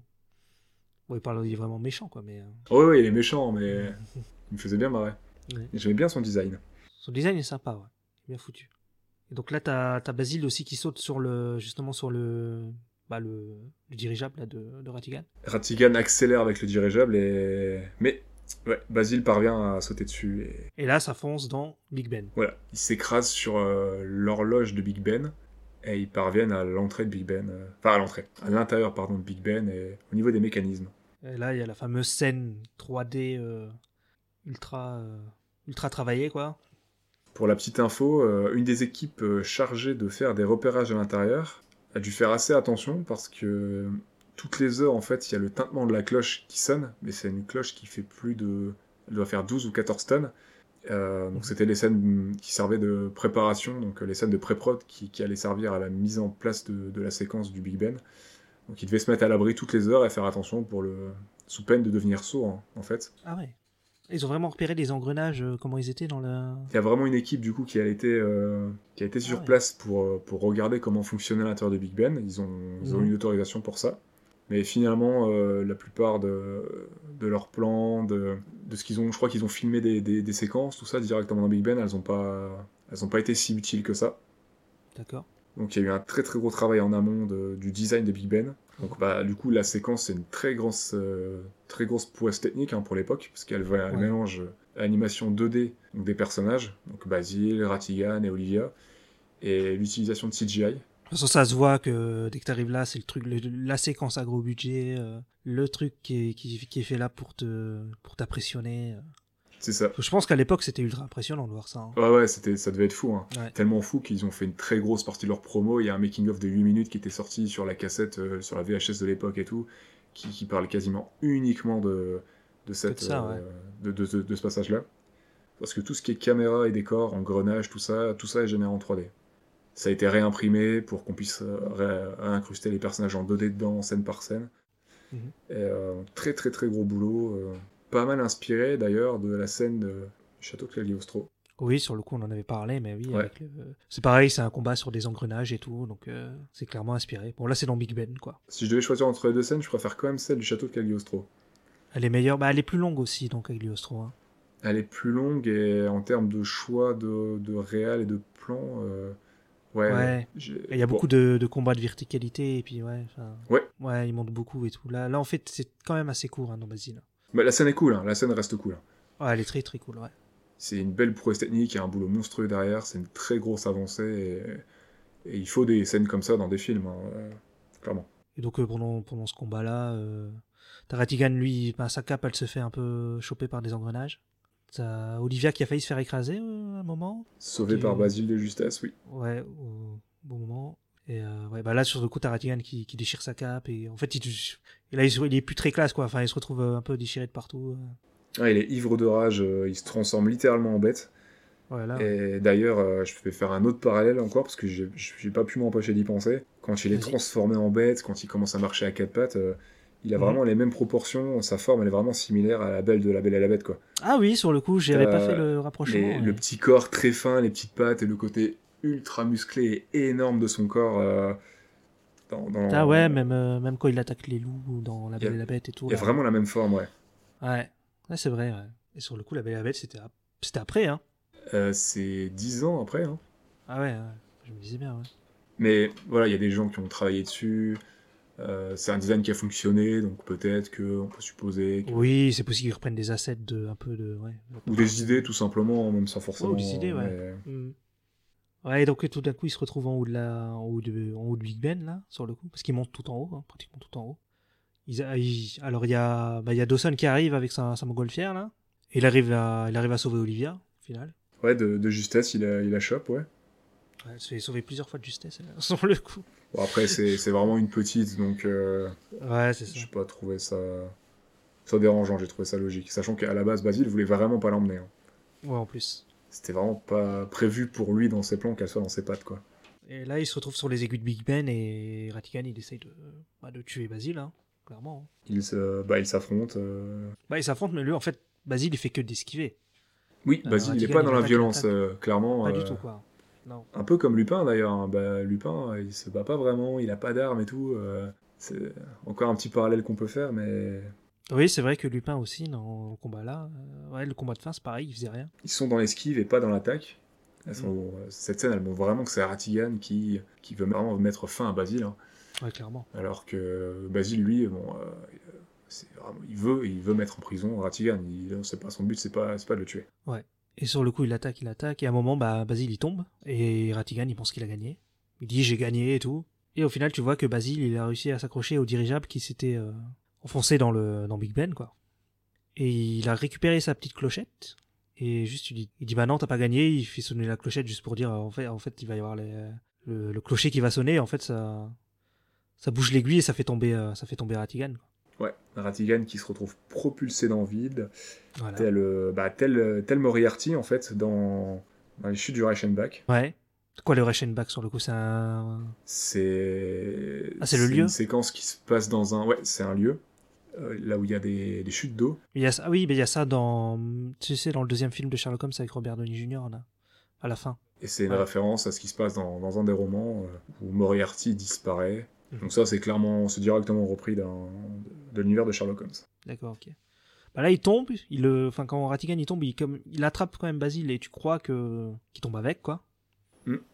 Mais sur le coup, il arrive à remonter avec... parce qu'il a une partie du dirigeable, il a le petit volo, le petit vélo avec l'hélice, et ça lui permet de remonter comme ça, quoi. Je trouve vraiment chouette ce dirigeable. Sur le coup, je veux le même à la maison. J'aimerais bien. Pour mon chat. Pour ton chat. Je sais pas s'il arrivera à pédaler. En plus, le chat, il est méchant dans Basile. Il n'est pas gentil. Mais le mien, il est pas méchant. Et donc ensuite, là, c'est fini. Enfin, t'as l'épilogue, quoi. On va chez Basile. Alors, t'apprends que Basile, il a été récompensé par la reine. Il y a un journal et il y a écrit qu'il est récompensé par la reine. Basile s'est mis bien. Ouais, clairement, il s'est mis bien. Sur le coup, ça va. Maintenant, il est respecté par la reine et tout. Sauver la reine, ce n'est pas rien. Ouais, clairement. Et t'as Olivia qui part avec le père. Père qui dit merci, etc. Ouais, Olivia, du coup, elle repart avec son père. Et là, on peut voir qu'il y a une petite évolution dans les personnages. Basile qui s'est pris d'affection pour Olivia. Ouais. Il est un peu triste qu'elle part et tout. Ouais. Ouais, il a la petite... Il fait genre que non, mais tu vois qu'il est touché par son départ, il s'est attaché à elle. Sur un Dawson plus courageux, et la naissance d'une amitié et le début d'une grande aventure pour eux. Ouais, parce que plusieurs choses sont évoquées vite fait à la fin. Ouais, en fait, t'as Dawson au début qui dit qu'il va partir, et après t'as quelqu'un qui toque à la porte, t'as une souris qui toque à la porte, qui lui demande de l'aide, et sur le coup, Basile, il présente Dawson comme son assistant, en fait. Sur le coup, ça devient comme Sherlock et Watson, c'est Basile et Dawson, quoi. On est sur le même délire, hein, clairement. L'évocation du début d'une aventure, hein, clairement, pour le duo. Voilà. Et ensuite, la caméra recule, tu vois justement Sherlock, comme on disait à la fin, qui fait du violon. Oui. En ombre. De nouveau. Encore une fois. Et puis là, c'est fini, quoi. C'est la fin. Et c'est là que tu peux remarquer que, si je ne dis pas de bêtises, toutes les scènes se déroulent de nuit et sur une journée. Oui, mais pourtant. Tu dis sur une journée, mais pourtant, quand au début, il lui dit « Ouais, c'est pour demain qu'il veut le robot, Ratigan. » Oui. Il y a un moment où ils dorment, quoi, je sais pas, non. Peut-être qu'ils ont dormi la journée, hein, je sais pas, mais... ouais. Et par rapport au début de l'épisode qui se passe, Monsieur Fleversham se fait enlever, et lui, ça sera pour demain soir. Du coup, tu peux en conclure que... Ah oui, d'accord, ok. Au moment de l'anniversaire de la reine, c'est le lendemain. Il y a juste une journée qui s'y écoule. Ouais. De toute façon, c'est l'impression que ça donne, c'est que tout se passe en une journée très vite, quoi. C'est rapide. Ouais. Ça se passe pas sur plusieurs jours ou plusieurs semaines ou quoi. Ça c'est clair. Bon, sinon t'en as pensé quoi de ce film sur le coup ? Je pense qu'on peut passer à la petite rubrique. Alors c'est comment ?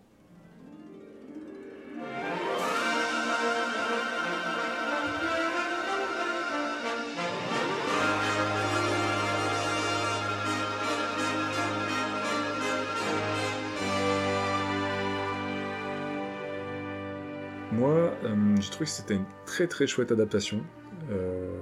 une enquête sympathique avec des personnages en couleur et un super antagoniste du tout public, et je pense que c'est une des meilleures adaptations d'Holmes que j'ai jamais vue, hein, donc, elle est vraiment chouette, et je pense que c'est une bonne enquête pour les plus jeunes, pour débuter.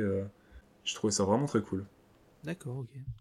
Bah ouais, sur le coup, moi je suis plutôt d'accord avec toi. C'est chouette, c'est bien foutu, c'est... Ça t'a plu aussi? Ouais, ça m'a plu, ouais. Ça m'a plu. Après, je trouve pas que c'est pas le meilleur Disney pour moi, tu vois, c'est... Ouais, je pense pas non plus, non. Tu vois, enfin, on sent qu'il n'y a pas le budget de ouf derrière non plus, comme tu disais au début. Ouais. Et mais sinon, c'est chouette, quoi. Et puis ouais, pour même s'introduire à l'univers de Sherlock Holmes, c'est pas mal, je pense. Ouais, ben c'est ce que je pense aussi, c'est vraiment top. L'enquête est sympathique, c'est pas, voilà, tu recherches pas non plus quelque chose de si poussé que si tu as regardé la version Sherlock BBC, hein, on n'est pas tout là-dessus. Pas. Non. Mais c'est vraiment une bonne ouverture, surtout si tu veux regarder ça en famille ou avec tes enfants, tout ça. Même quand t'es grand, les personnages sont plutôt bien. Après, c'est juste que le film est court, quoi. Il fait 1h10, je crois, un truc comme ça.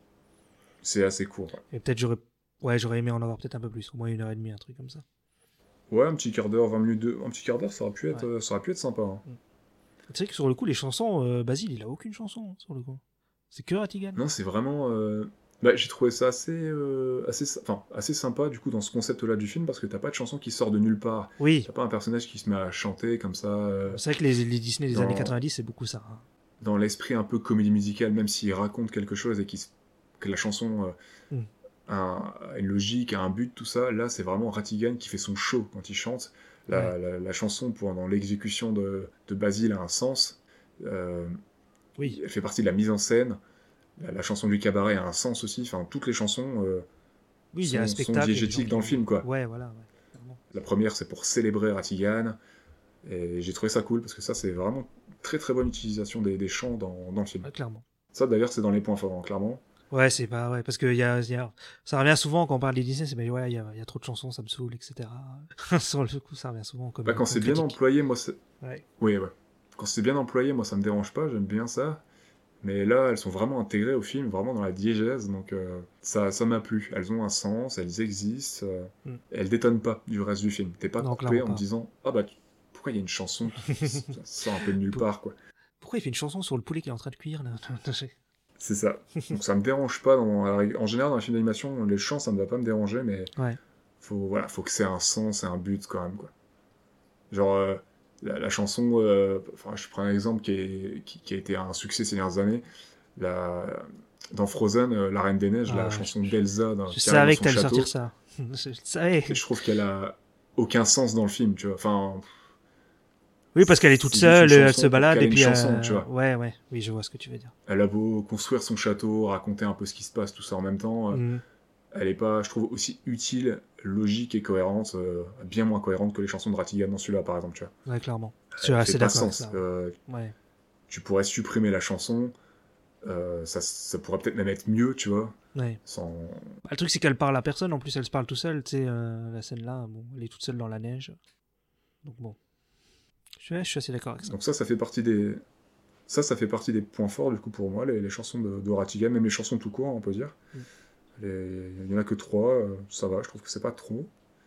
Il y a l'animation, qui est très très cool. La direction artistique, qui est juste magnifique, et les décors sont sublimes, et les peintures sont très très chouettes. Ouais, bah ouais. Bah après, le Londres comme ça, j'aime bien, Londres victorien et tout, c'est très sympa. Ah, c'est très très classe, et là, je trouve que c'est plutôt bien dépeint, malgré les scènes entièrement de nuit, il y a une ambiance... Il manquerait justement plus l'empereur qui arrive, ça serait trop cool. Ouais. Justement, la nuit, ça ramène une ambiance aussi. Oui, ça fonctionne très très bien. Ça, c'est un très gros point fort pour le film. Ouais. Et Ratigan, du coup, que je mets dans les points forts, indéniablement. Vincent Price en VO, je me souviens pas de ce que ça donne en VF, mais en VO, c'est du très bon en VF aussi, je trouve. C'est un régal. Ouais. Et le personnage est ultra charismatique et très très cool. Ouais, sur le coup, il est, comment on dit, underrated. Oui. Sous-côté Ratigan, voilà. Clairement, franchement, je pense que c'est un de leurs meilleurs antagonistes. Hein. C'est pas de l'abus de le dire, je pense. Non, je pense pas non plus. Ok. Bon, ben on a fait le tour, je pense. On peut passer... J'ai quelques news. J'ai deux petits points faibles à souligner d'abord. Vas-y, dis-moi. Que je trouve, c'est le Dawson un petit peu trop pâteau et peureux. Je trouve ça un petit peu dommage pour... Ouais. Pour un, ouais, alors qu'il a été à l'Afghanistan et tout. Ouais, sur le coup. Qui revient du front. On est un peu dans le cliché du comic relief. Hein. Oui, clairement. Tout comme Fidget, un petit peu d'ailleurs. Je l'ai trouvé efficace, hein, parce qu'il réussit quand même la plupart des tâches qu'il entreprend. Mm-hmm. Mais il est un peu là pour faire le bouffon. C'est à la fois... Oui, cool. Bah c'est l'acolyte, c'est comme... comment il s'appelle là, Bebop et Rocksteady dans Tortue Ninja, tu sais, avec Shredder, enfin, c'est les personnages comme ça, quoi. Donc ouais, bah c'est un petit peu ça, Dawson et Fidget qui se répondent là-dessus, qui sont un petit peu pâteaux et peureux les deux, mais ouais. Je trouve ça un petit peu dommage, mais c'est pas trop grave non plus, quoi. Ouais, ils ont un côté fonction, mais bon, ils sont sympas quand même. C'est ça. On va pouvoir passer aux news. On parle des news.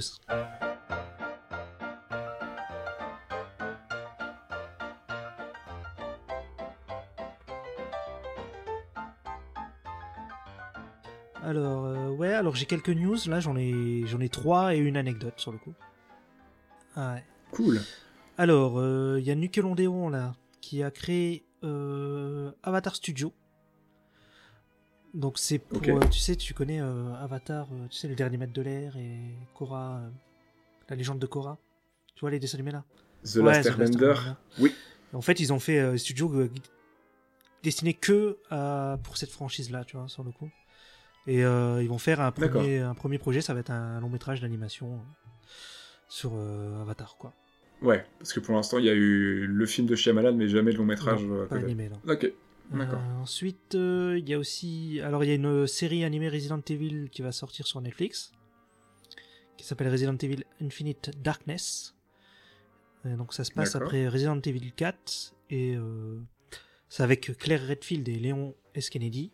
Ils auront les mêmes voix que dans le remake de Resident Evil 2 qui est sorti sur PS4, PC, etc., quoi. Ok, je l'ai pas fait, je sais pas si tu l'as fait.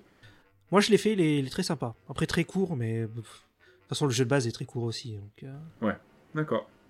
Et sinon il y a les mecs, il y a Sony Pictures Animation, et donc l'équipe qui a fait les Spider-Man Into the Spider-Verse.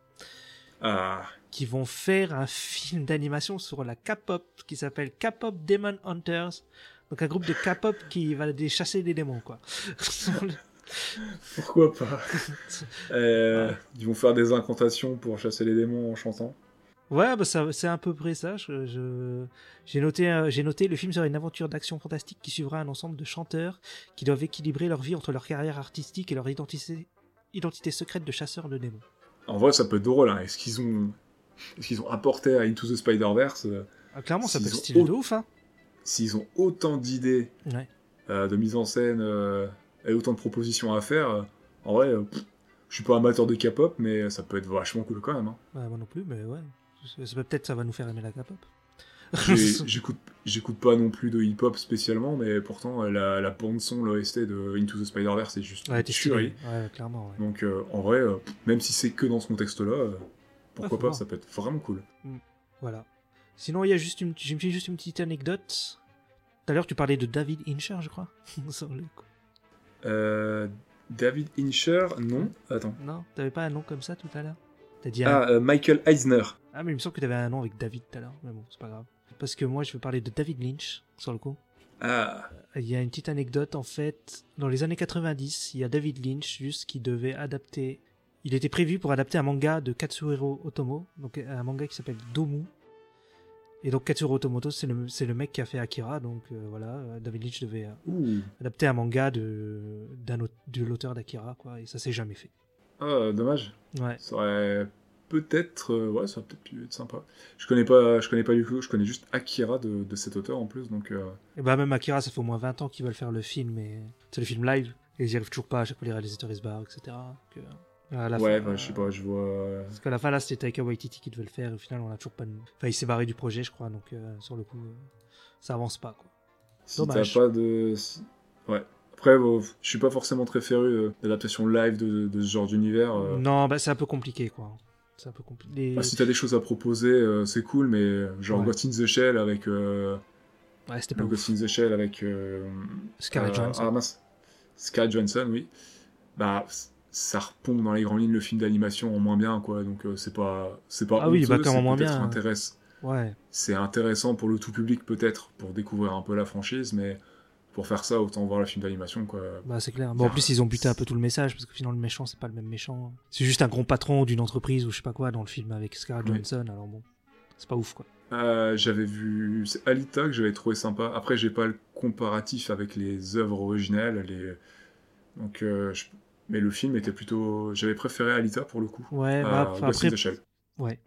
Bah, sur le coup, il est meilleur Alita, mais pour moi, il y a encore beaucoup de problèmes avec Alita, parce que moi, je connais les mangas, je les ai lus. Okay. Donc, sur le coup, on est quand même loin du manga. Hein. Mais je préfère au moins. Après, mais il y avait une proposition. Perso, hein. Mais voilà, je préfère quand il y a une proposition que ça soit la même chose. Ouais, voilà, clairement. Et du coup, tout à l'heure aussi, il y avait, j'avais cité un nom qui était proche de. Ah, tu vois. Avec le prénom David, c'était David Michener. Ah voilà. Bah, c'est presque ça. Animateur sur les Aristochats, notamment. Ok. Bah, moi, je parlais de David Lynch. Pas de David Lyncher, pas de David Michener. David Lynch. Non, mais voilà. Ok, non, mais c'est tout. C'est tout ce que j'avais à dire, voilà. Et en rapport avec un petit peu d'animation, on peut souligner la suppression des studios qui produisent le film en Space Jam 2 de Pépé le Putois. Ah oui, c'est cette histoire, c'est vrai, j'ai oublié. Ouais, ouais. Donc voilà, vu qu'il a une image un peu problématique, ce perso un peu désuet, il est supprimé, sa scène est supprimée du film, parce qu'apparemment il devait avoir une scène... C'est quoi cette scène sur le coup, on sait ? Ouais. Apparemment, d'après les infos que j'ai... Je suis tombé dessus vraiment par hasard, hein. Je balance la news comme ça. Vas-y. Il devait avoir une scène dans laquelle son comportement problématique était dénoncé par le protagoniste, je crois, du film. Un des protagonistes du film. Juste été supprimé par c'est une décision directement des studios, donc d'accord, ok, bon. Voilà, après on n'a pas vu la scène, donc on peut pas trop juger. Non, bon après je sais pas si ça a apporté quelque chose, on saura peut-être jamais, mais voilà, ils ont pris la décision de supprimer les personnages, ou c'est pas peut-être pas plus mal, hein, s'ils savent pas quoi en faire proprement. De toute façon, on s'en fout un peu de Pépé le Putois, non? Sur le coup. Donc il y a Bugs Bunny, moi je suis content, et Daffy Duck, et c'est bon. C'est ça, tant qu'il y a des persos cool à côté, je pense que c'est le principal. Lui, il a toujours été ultra secondaire, voire tertiaire, tu sais. Ouais, bah c'est que des vannes lourdes, hein, en plus, donc... Ouais, en plus. Déjà gamin, je trouve pas ça drôle, alors bon... Alors bon, maintenant, ouais, laisse tomber. Enfin, désolé pour les fans de Pépé le Putois.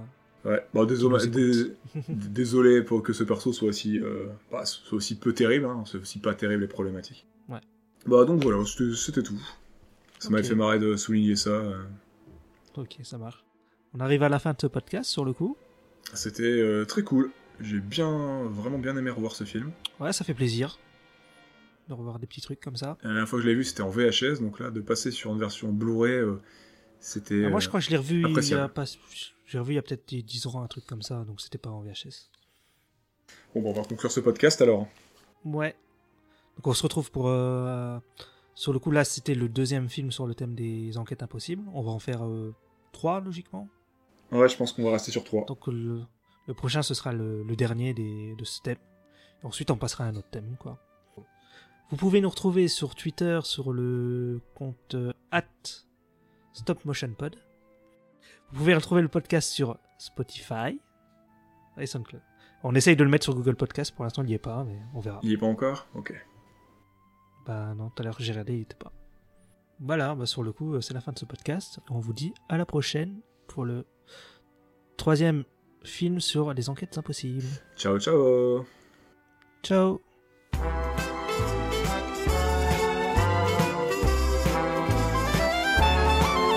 Goodbye, so soon, and isn't this a crime?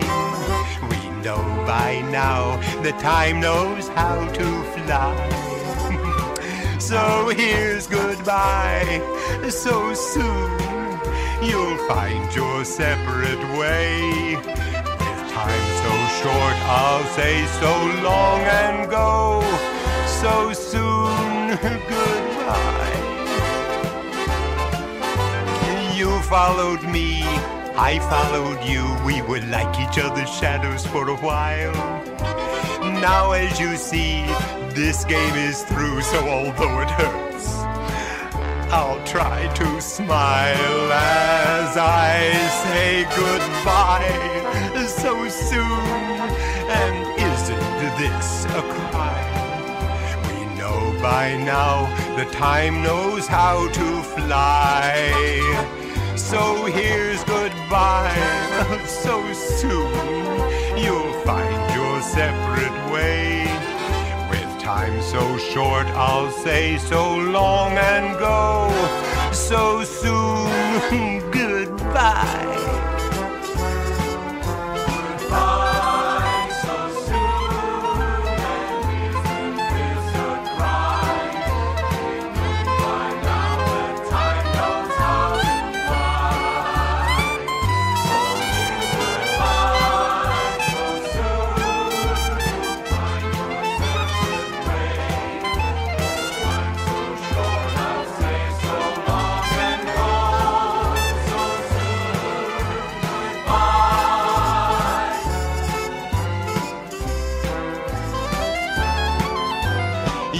Followed me, I followed you. We were like each other's shadows for a while. Now as you see, this game is through. So although it hurts, I'll try to smile as I say goodbye so soon. And isn't this a crime? We know by now that time knows how to fly. So here's goodbye, so soon you'll find your separate way.